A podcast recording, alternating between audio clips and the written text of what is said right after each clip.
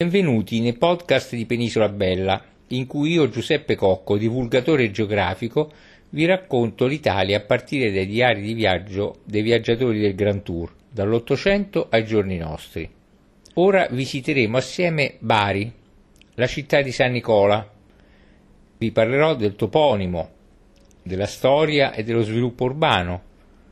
Visiteremo assieme la città con le evidenze architettoniche, poi assaggeremo la gastronomia, vedremo la festa di San Nicola ed infine accenneremo a due scrittori baresi, autori di poliziotti resi famosi dalla televisione. Comune i cui abitanti sono detti baresi, Bari fino al 1931 si chiamò Bari delle Puglie. È capoluogo della regione Puglia e dell'omonima città metropolitana. È nota anche per essere la città nella quale riposano le reliquie di San Nicola, il che ha reso Bari e la sua basilica uno dei centri prediletti dalla Chiesa ortodossa in Occidente e anche un importante centro di incontro interconfessionale tra l'ortodossia ed il cattolicesimo. Bari ha una solida tradizione mercantile e imprenditoriale e da sempre è punto nevralgico nell'ambito dei commerci e dei contatti politico-culturali con il Medio Oriente. Situata sulla riva dell'Adriatico, a metà circa della costa pugliese, circondata dall'ampio anfiteatro di terre fertili e popolose della conca cui dà il nome, è il maggior centro della Puglia ed il secondo centro urbano del Mezzogiorno continentale per popolazione e per importanza economica. Consta di due parti, una nuova ed una vecchia che sorge sul luogo già abitato nell'età del bronzo. Bari fu centro peucetico, ma acquistò importanza dopo la conquista romana del 300 a.C. come porto e nodo stradale, divenendo municipio in età imperiale. La città si affaccia sul mare Adriatico, come detto, fra i comuni di Giovinazzo a nord e Mola di Bari a sud. Il territorio comunale è al centro di una vasta area pianeggiante e depressa, la conca di Bari. Tuttavia, nella sua porzione centrale si spinge per alcuni chilometri nell'entroterra, incontrando così i primi pendii delle Murge. La città va dagli 0 ai 131 metri di altitudine sul livello del mare. Il municipio, situato in Corso Vittorio Emanuele, una delle principali vie cittadine, la quale in direzione est si affaccia sul mare, si trova a 5 metri di altitudine. Il nome di Bari corrisponde a Barium degli scrittori latini.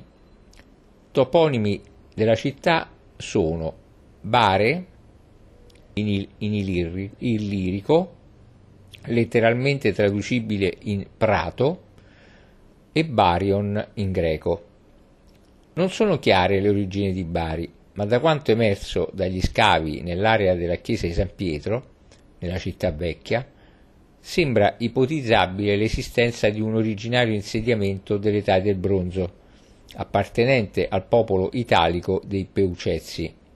Peucezia è il nome che nel periodo antecedente alla conquista da parte dei Romani veniva attribuito a buona parte dell'odierna provincia di Bari. Peucezzi o Peuceti, in greco antico Peuchetioi, furono un'antica popolazione iapigia. Infatti, insieme ai Dauni e ai Messapi, costituivano il popolo degli Iapigi. Taluni sostengono che il nome sia in realtà un dispregiativo utilizzato dai greci per indicare la popolazione dei peudicicli, peudicicli come dice lo stesso Strabone. Un altro toponimo usato sulle mappe geografiche del Medioevo fu Poediculi, per indicare abitanti delle colline, cioè delle Murge. Si ricorda infine che dal Regio Decreto del 4 gennaio 1863 al Regio Decreto del 30 marzo 1931, la città era denominata Bari delle Puglie. La conformazione della città viene spesso descritta come un'aquila con le ali spiegate, la cui testa è la piccola penisola sulla quale è sorto il primo nucleo urbano, facente parte della Bari Vecchia, e con questo introduciamo l'urbanistica di Bari. Il centro della città è costituito dalla città vecchia e dal borgo murattiano. La città vecchia, sita sull'appendice di roccia calcarea affacciata sul mare, come detto è luogo corrispondente al nucleo primordiale di Bari, ha il tipico impianto urbanistico medievale, caratterizzato da strade strette che formano una raggiera irregolare, con al centro le due chiese principali.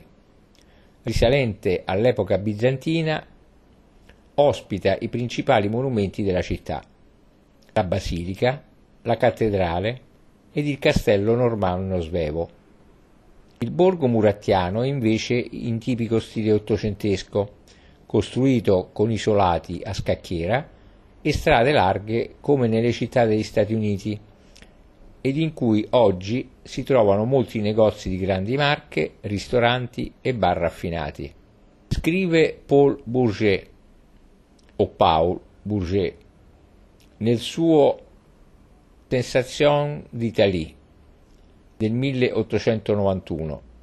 Per me la trovo attraente questa città nuova, con le sue vie larghe ad angoli retti che consentono di vedere sempre in fondo ad esse il mare, come si vedono a Torino le Alpi. Attorno al centro si sviluppano i rioni centroperiferici della città. Madonnella, grande quartiere innalzato durante il fascismo, sito a sud-est del centro, tipico esempio di architettura ed urbanistica fascista.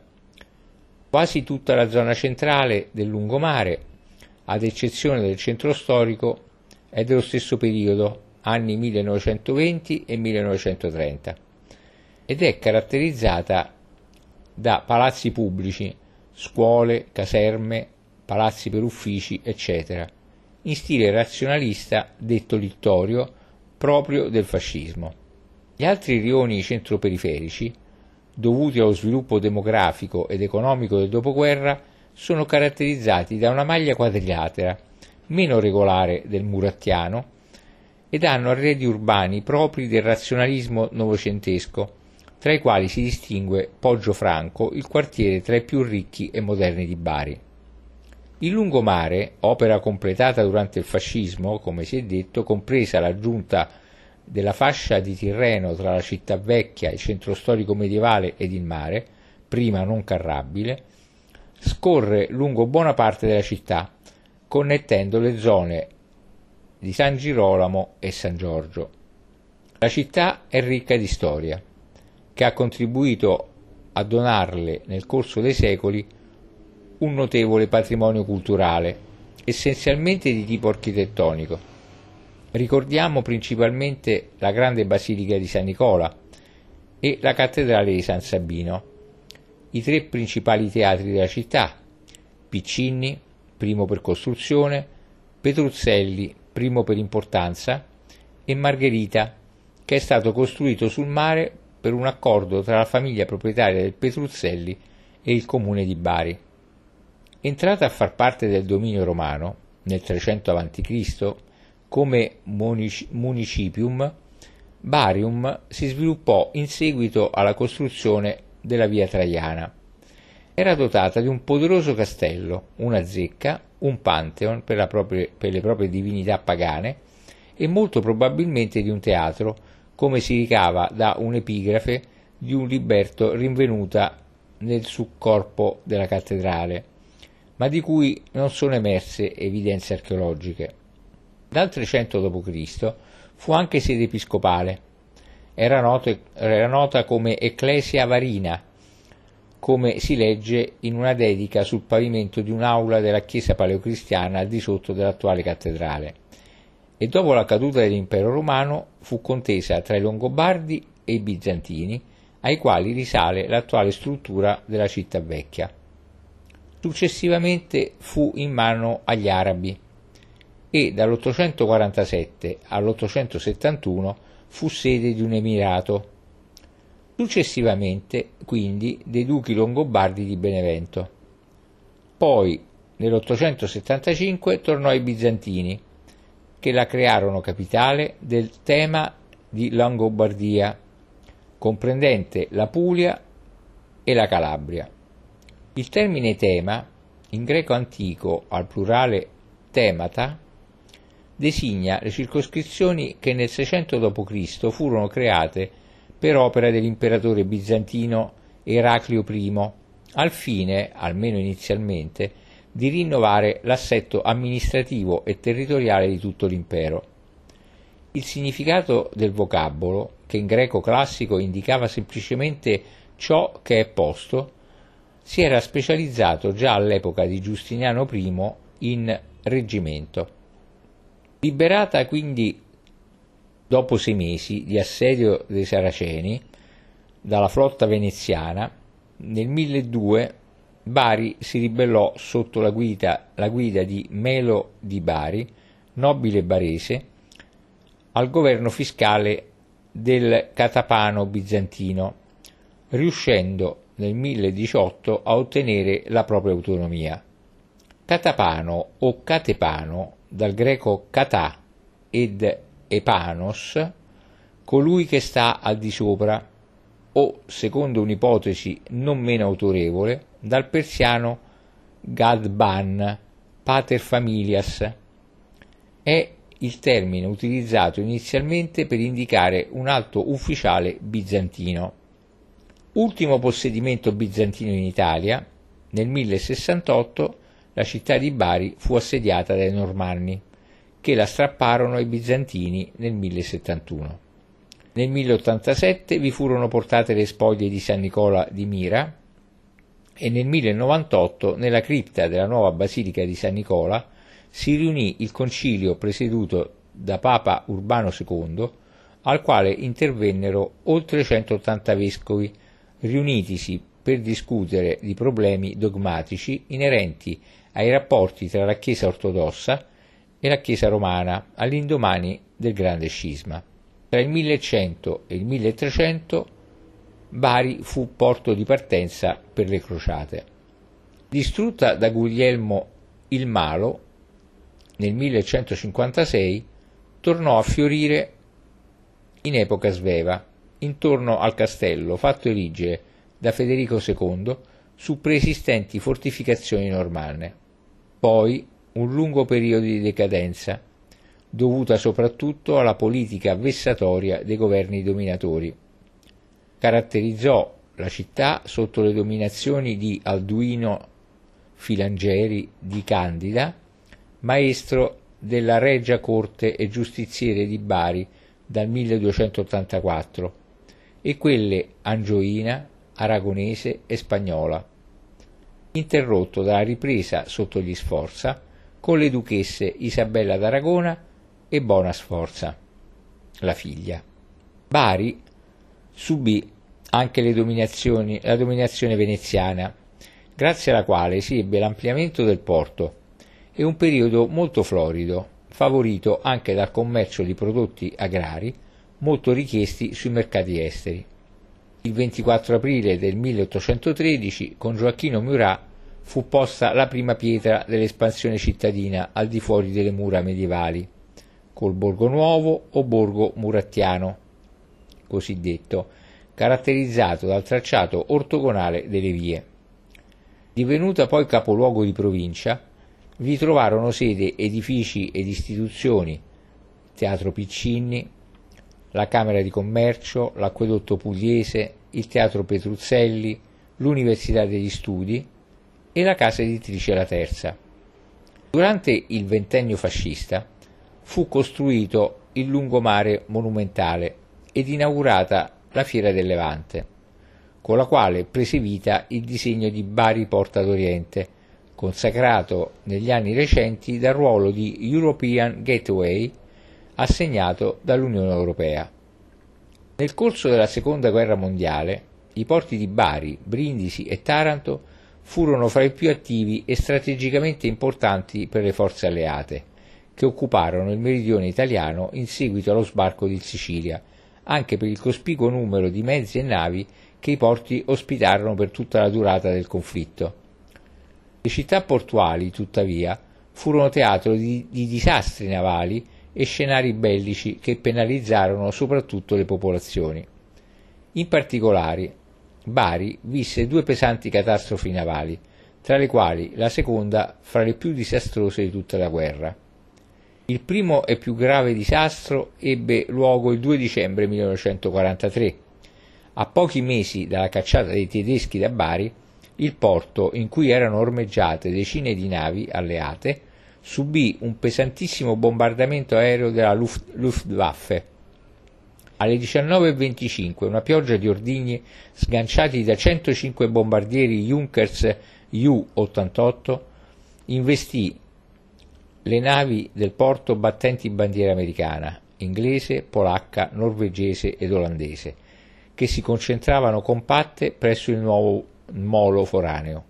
In seguito all'armistizio di Cassibile, stipulato l'8 settembre 1943, nei giorni 28 e 29 gennaio 1944 si tenne a Bari, che in quegli anni fu la città di maggiore attività politica nell'Italia occupata dagli alleati, il congresso dei comitati provinciali di liberazione, che volle definire per i partiti antifascisti, escluso il PRI, Partito Repubblicano Italiano, le linee direttive comuni della futura azione politica nazionale, abdicazione di Vittorio Emanuele III e formazione di un governo che fosse espressione politica dei comitati di liberazione, dotato di pieni poteri al fine di intensificare lo sforzo bellico finale e di preparare la nuova Costituzione. La maggior parte di questi avvenimenti fu commentata e trasmessa da Radio Bari, che dal settembre del 1943 era diventata la prima radio dell'Italia libera, anche se operante sotto il controllo degli alleati. A metà del 1900 la città si espanse ulteriormente, in modo disordinato, giungendo a sfiorare i 400.000 abitanti negli anni 70 e 80.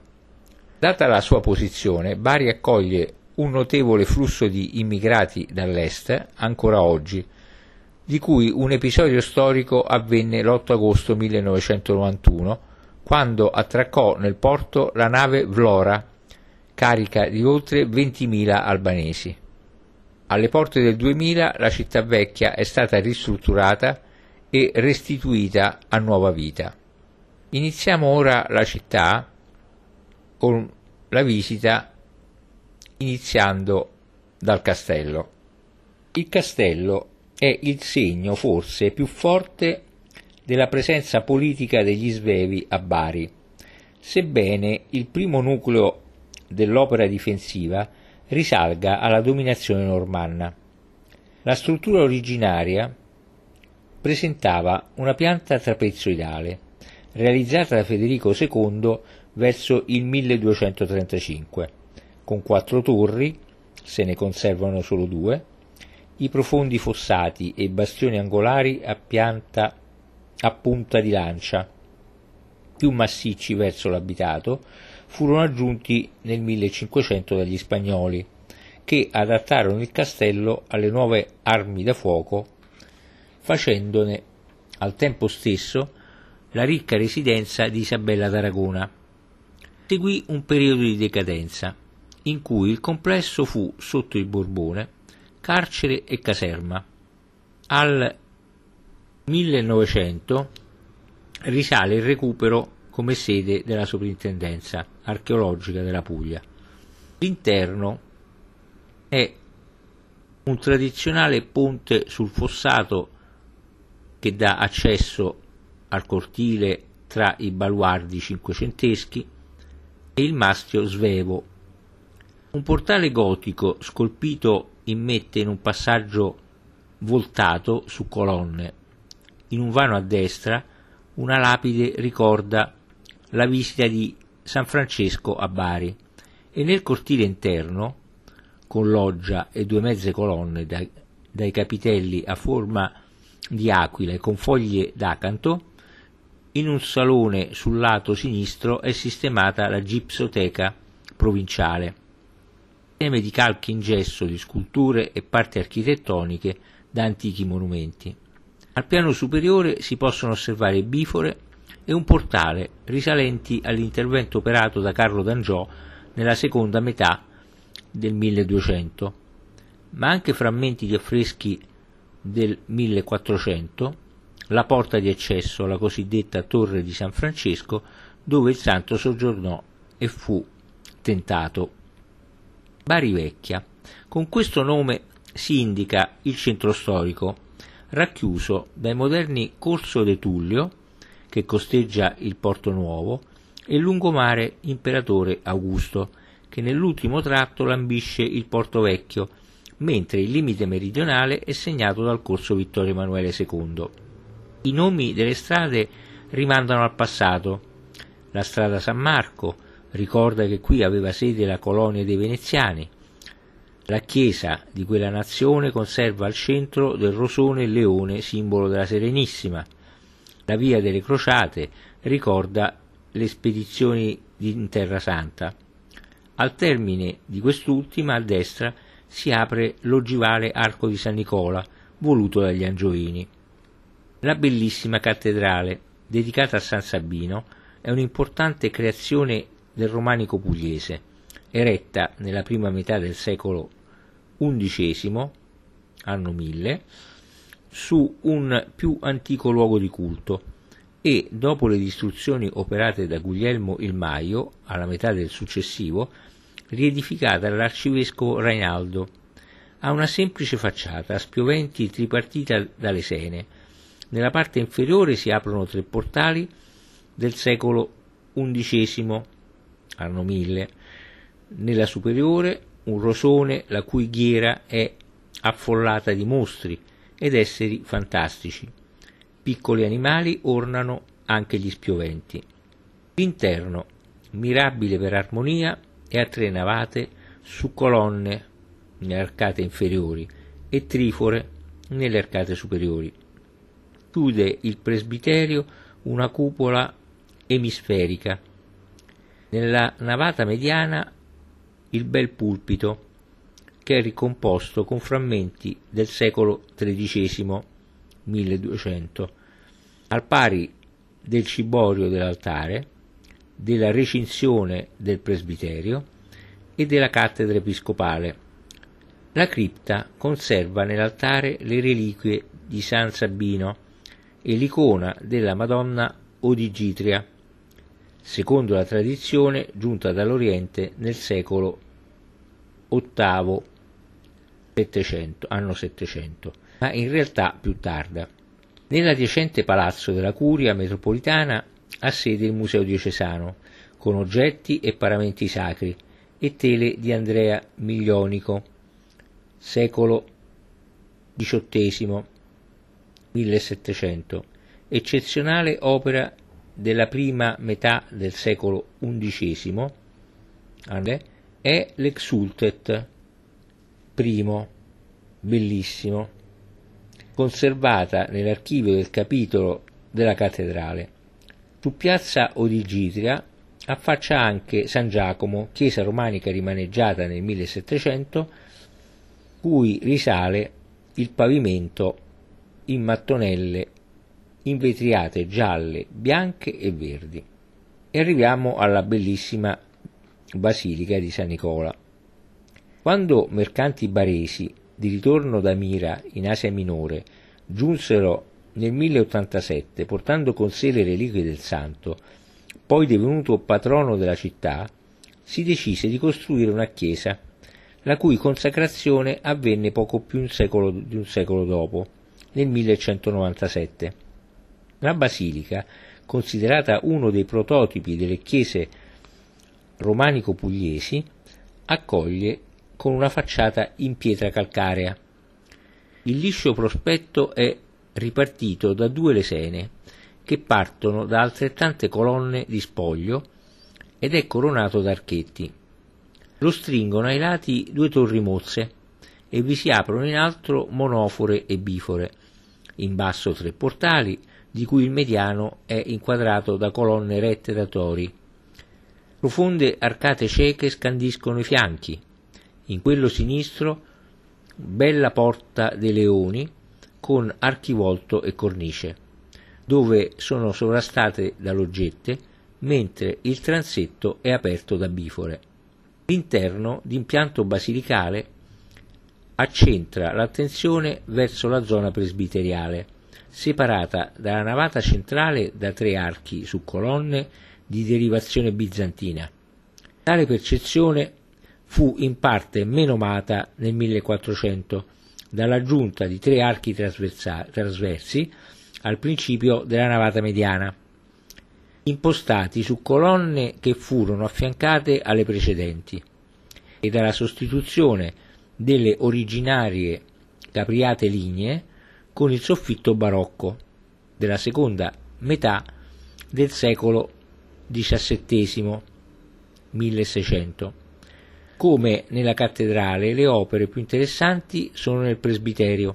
Il pavimento data al secolo XII 1100 ed è coevo al bellissimo ciborio, ritenuto il più antico di questo tipo nella regione, e alla bella cattedra del vescovo Elia, coce esempio di arte romanica pugliese del tardo 1500. Risale il retrostante monumento sepolcrale di Bona Sforza. Nell'abside destra un trittico di Andrea Rico da Candia del secolo XV 1400 nel contermine transetto ricco altare di San Nicola, lamina d'argento sbalzato del 1684, splendido. Nell'abside sinistra Madonna e Santi di Bartolomeo Vivarini del 1476. La cripta, sostenuta da 26 colonne con capitelli bizantini e romanici, accoglie sotto l'altare la tomba di San Nicola, cui si dovrebbe il trasporto della colonna miracolosa posta in angolo a destra. Il prezioso tesoro della chiesa, che annovera argenti e redi sacri, spiccano i candelabri del secolo XII, 1100, donati da Carlo d'Angiò, è custodito nel Museo della Basilica di San Nicola, allestito in un ambiente all'inizio della navata destra. Opposto alla basilica è il ricostruito portico dei Pellegrini del 1200, a cinque arcate sovrastate da monofore. La chiesa di San Gregorio è di epoca bizantina. Alle finestre della facciata e dell'abside decorate con il motivo dei grani del rosario è di antica origine, vanta anche la chiesa Santa Maria del Popolo, della quale restano le colonne di età romana e paleocristiana. Il pavimento è dei secoli XI, XII, 1000-1100. Nella vicina chiesa di Santa Scolastica panorama sul Porto Vecchio. Via Venezia. Prima dell'apertura del lungomare l'acqua lambiva le mura, sopra le quali corre sinuosa questa strada, dedicata alla città che liberò Bari dai Saraceni. A metà circa del tracciato, colpo d'occhio sul transetto di San Nicola. Essa sbocca in piazza del Ferrarese, che continua la tradizione commerciale della vicina piazza mercantile, un tempo centro politico e commerciale di Bari. Al lato del palazzo del sedile, una colonna affiancata da un leone in pietra serviva da gogna per gli insolventi. Corso Vittorio Emanuele II è l'ampio stradone che separa Bari Vecchia dal borgo murattiano ottocentesco. Il teatro Piccinni è realizzazione neoclassica di metà secolo XIX 1800. Corso Cavour invece è perpendicolare al precedente, è un altro dei passeggi baresi e una delle vie dello shopping. Teatro Petruzzelli è uno dei templi dell'opera dell'Italia meridionale che è andato distrutto nel 1991 e poi ricostruito. La Pinacoteca Provinciale è allestita nel Palazzo della Provincia. Nasce dalla fusione di opere di collezioni private con acquisti effettuati dall'amministrazione. Ai pittori meridionali dei secoli XVI e XVIII 1500-1700 si accompagnano esemplari della scuola veneziana e rinascimentale, mentre la collezione Grieco, di recente acquisizione, ha aggiunto quadri di Giovanni Fattori e Giorgio Morandi alle tele del 1800 e 1900. Se notevoli sono le sculture e icone del, di età medievale, di eccezionale valore risultano le opere qui ricoverate dalla, cattedra, dalla cattedrale.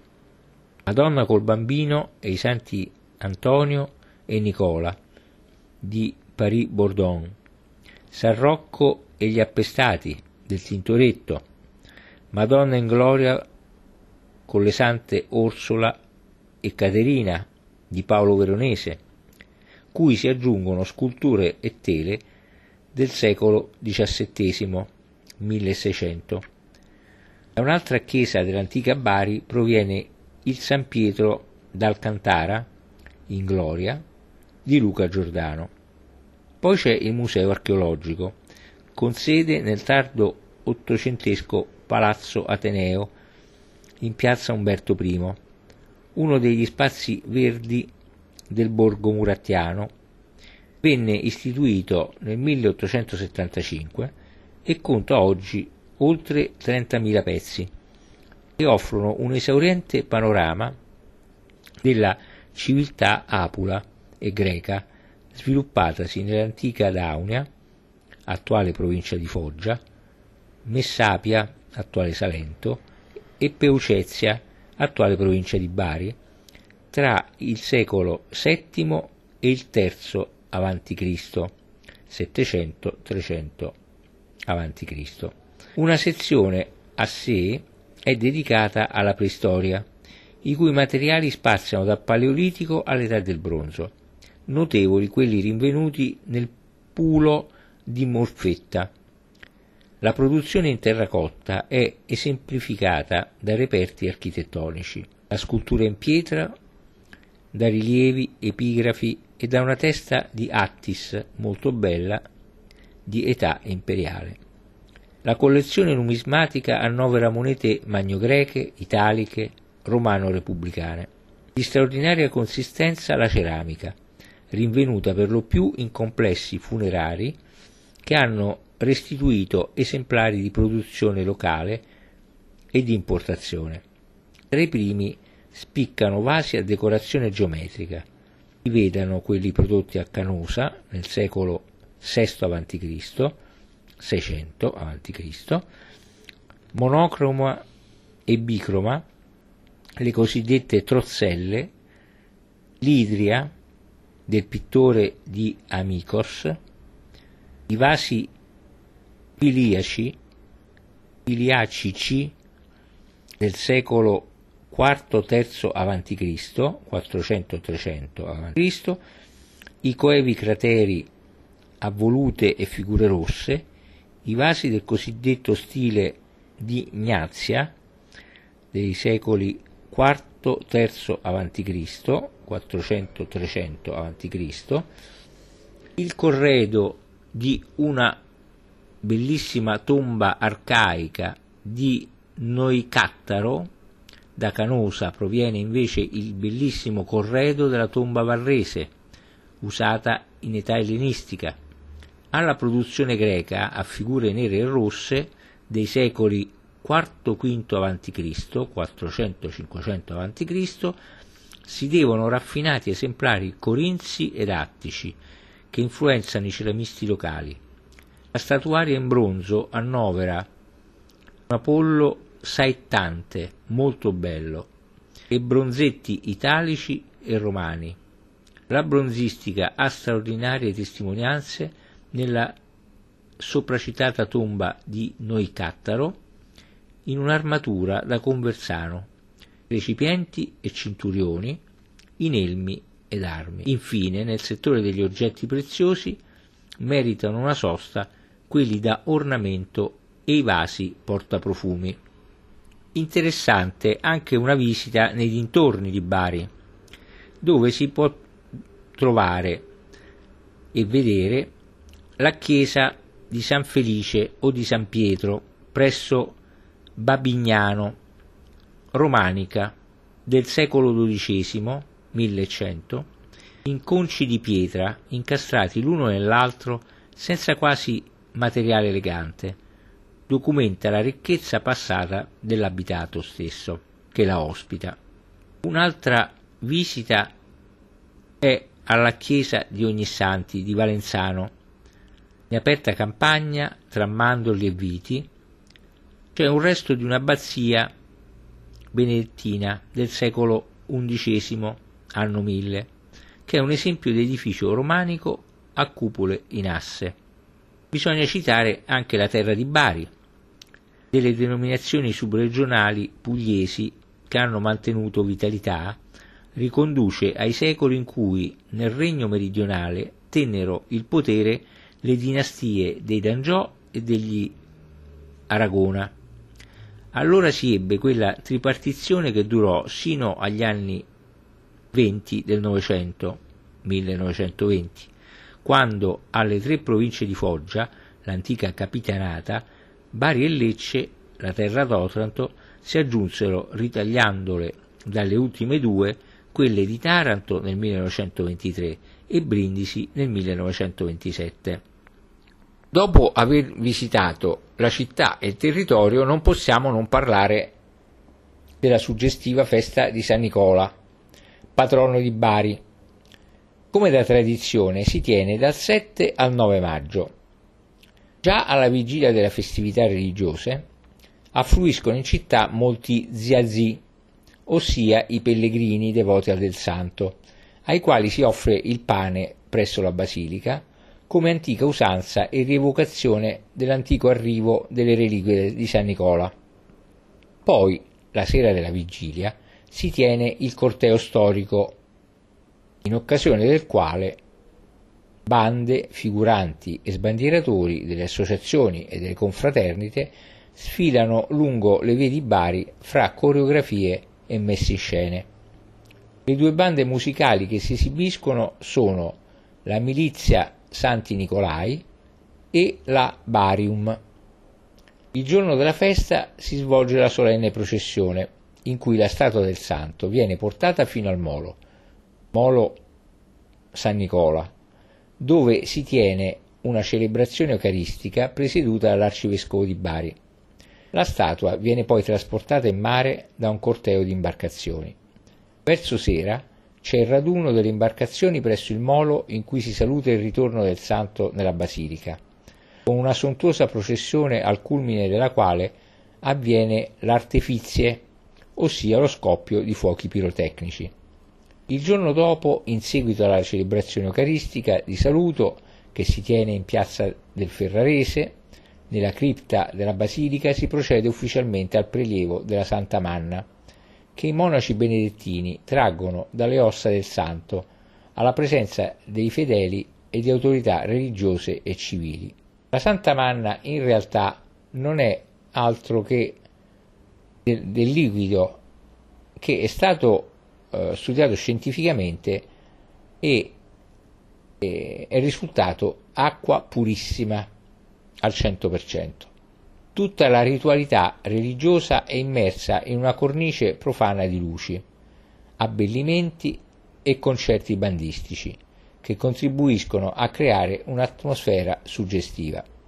Aggiungo, che l'ho dimenticato, che la Santa Manna comunque è sì acqua, ma pur sempre acqua che eh, è stata a contatto con le ossa del santo quindi il fatto che sia purissima è già miracoloso.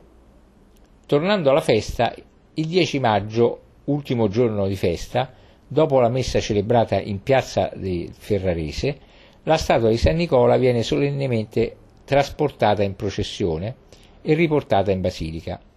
Una delle tradizioni ancora vive è quella per cui le ragazze che desiderano sposarsi scrivono le proprie aspirazioni matrimoniali su bigliettini che sono poi inseriti nella teca di vetro che accoglie la statua del santo.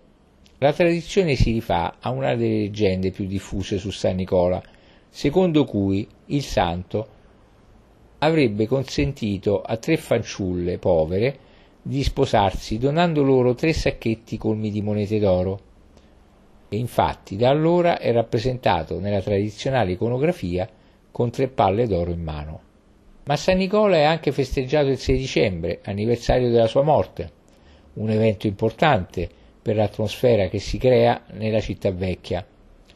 Alle prime luci dell'alba si assiste alla prima messa delle cinque, celebrata dall'arcivescovo di Bari Bitonto con la consegna delle chiavi della città del Santo e si prosegue con una lunga processione della statua per le vie della città vecchia.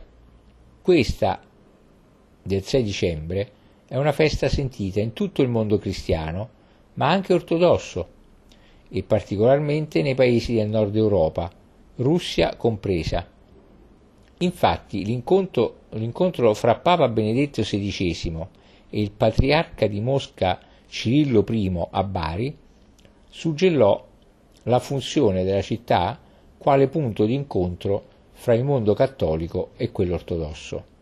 Prima abbiamo accennato al fatto che Bari è la città dell'editore La Terza, un grande editore, importante, e una caratteristica della Bari contemporanea, a proposito di scrittura e di scrittori, è di essere patria madre ed ispiratrice di scrittori, uomini e donne, coetanei, accomunati da vite parallele e personaggi poliziotti, anch'essi uomini e donne, e dalle loro vicende ambientate tra strade, vicoli e luoghi di Bari, resi famosi anche dalla trasposizione televisiva. Si tratta dei due scrittori Gianrico Carofiglio e Gabriella Genisi. Gianrico Carofiglio nasce a Bari il 30 maggio 1961, scrittore ed ex magistrato, crea il personaggio dell'avvocato Guido Guerrieri, pluripremiato, e il, del maresciallo dei carabinieri Pietro Fenoglio, anch'egli protagonista di un'altra serie di romanzi. Gabriella Genisi Nasce anch'ella a Bari, pur se originaria di Mola di Bari, nel 1965.